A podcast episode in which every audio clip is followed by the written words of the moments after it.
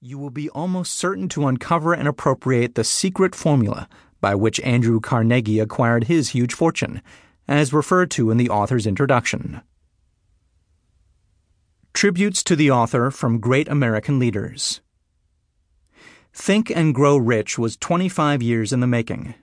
It is Napoleon Hill's newest book, based upon his famous Law of Success philosophy. His work and writings have been praised by great leaders in finance, education, politics, government. Supreme Court of the United States, Washington, D.C. Dear Mr. Hill, I have now had an opportunity to finish reading your Law of Success textbooks, and I wish to express my appreciation of the splendid work you have done in the organization of this philosophy. It would be helpful if every politician in the country would assimilate and apply the 17 principles upon which your lessons are based. It contains some very fine material, which every leader in every walk of life should understand. I am happy to have had the privilege of rendering you some slight measure of help in the organization of this splendid course of common sense philosophy. Sincerely yours, William H. Taft, former President and former Chief Justice of the United States. King of the 5 and 10 cent stores. By applying many of the 17 fundamentals of the Law of Success philosophy, we have built a great chain of successful stores. I presume it would be no exaggeration of fact if I said that the Woolworth Building might properly be called a monument to the soundness of these principles. F. W. Woolworth. A great steamship magnate. I feel greatly indebted for the privilege of reading your Law of Success. If I had had this philosophy 50 years ago, I suppose I could have accomplished all that I have done in less than half the time. I sincerely hope the world will discover and reward you. Robert Dollar, famous American labor leader. Mastery of the law of success philosophy is the equivalent of an insurance policy against failure. Samuel Gompers, a former President of the United States. May I not congratulate you on your persistence? Any man who devotes that much time must of necessity make discoveries of great value to others.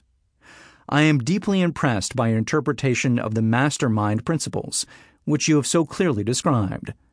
Woodrow Wilson. A Merchant Prince. I know that your 17 fundamentals of success are sound because I have been applying them in my business for more than 30 years. John Wanamaker world's largest maker of cameras. I know that you are doing a world of good with your law of success. I would not care to set a monetary value on this training because it brings to the student qualities which cannot be measured by money alone. George Eastman. A nationally known business chief. Whatever success I may have attained, I owe entirely to the application of your 17 fundamental principles of the law of success. I believe I have the honor of being your first student. William Wrigley, Jr.